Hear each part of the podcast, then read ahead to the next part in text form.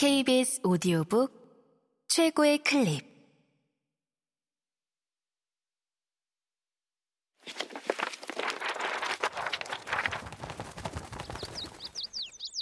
KBS 오디오북.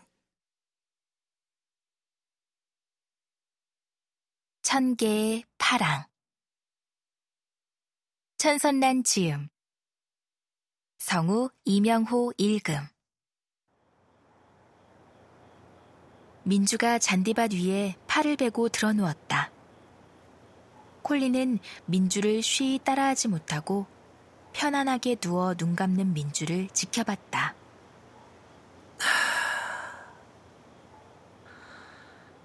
내일이 시합인데 기분이 어때? 민주가 물었다.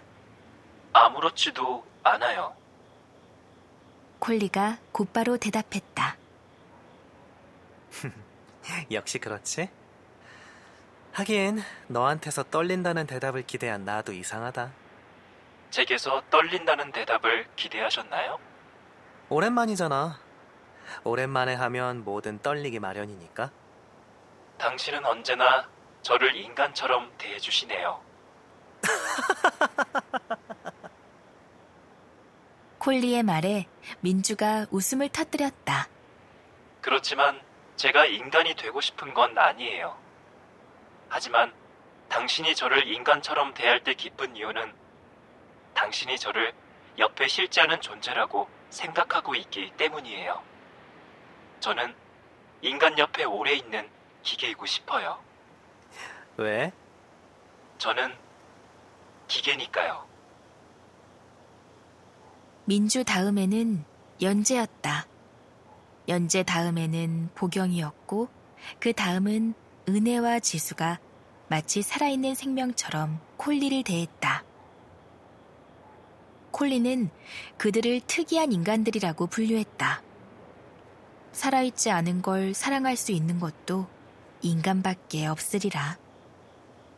결혼하고 소방관과 처음 샀던 차를 되팔며 울었다는 보경의 말만 들어도 보경이 그 차를 얼마나 사랑했는지 알 수 있었다. 보경은 내일 식당 문을 닫고 경기를 참관할 것이라 말했다. 식당을 열고 나서 처음으로 주말에 문을 닫아본다고 했다. 하루쯤 쉬어도 굶어 죽지 않으니 괜찮다는 결론을 이제야 내릴 수 있게 된 것이다. 무엇보다도 연재가 고친 기수가 주로를 달리는 모습을 꼭 봐야 한다고 강조했다. 더는 놓치는 것이 없게, 더는 둘의 간극이 멀어지지 않도록 노력할 거라는 걸. 보경은 연재가 잠든 새벽에 2층 방으로 몰래 들어와 콜리에게 말했다. 콜리는 왜 그런 다짐을 자신에게 하는지 알 수 없었지만 보경의 말을 듣고 고개를 끄덕이고 당신을 응원한다고 말해 주었다. 그렇게 있으면 편한가요? 콜리가 민주에게 물었다. 누워있는데 당연히 편하지 하는 대답을 듣고는 민주를 따라 잔디밭에 몸을 뉘었다. 팔도 민주처럼 머리 밑에 두었다.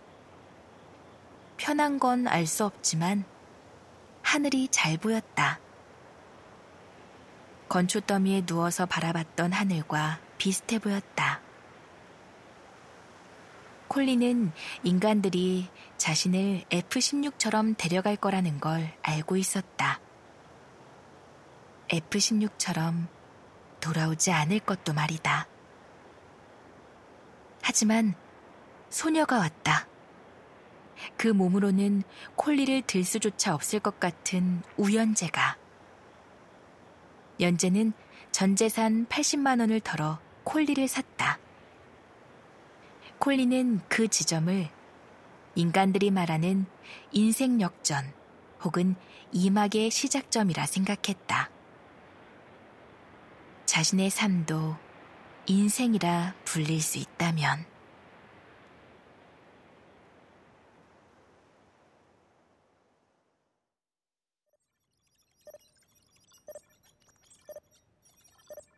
콜리가 지냈던 그 집은 어딘가 모르게 쓸쓸하고 고요했다.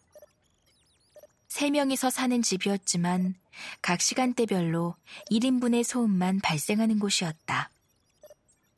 함께 있지만 맞물리지 않는 각자의 시간에 갇혀 있었다. 하지만 콜리는 그 침묵이 오래가지 않을 거라는 걸 잘 알고 있었다. 조금씩 균열이 생기며 서로에게 스며든 소음이 서로의 시간을 맞춰줄 거였다. 너무 빠르게 흘러가지 않도록 말이다. 투데이는 내일이 지나면 죽나요? 민주는 잠들지 않았지만 한동안 대답하지 않았다. 콜리는 이제 인간이 지키는 침묵이 대체로 긍정이라는 것을 깨달았다. 질문에 대한 긍정.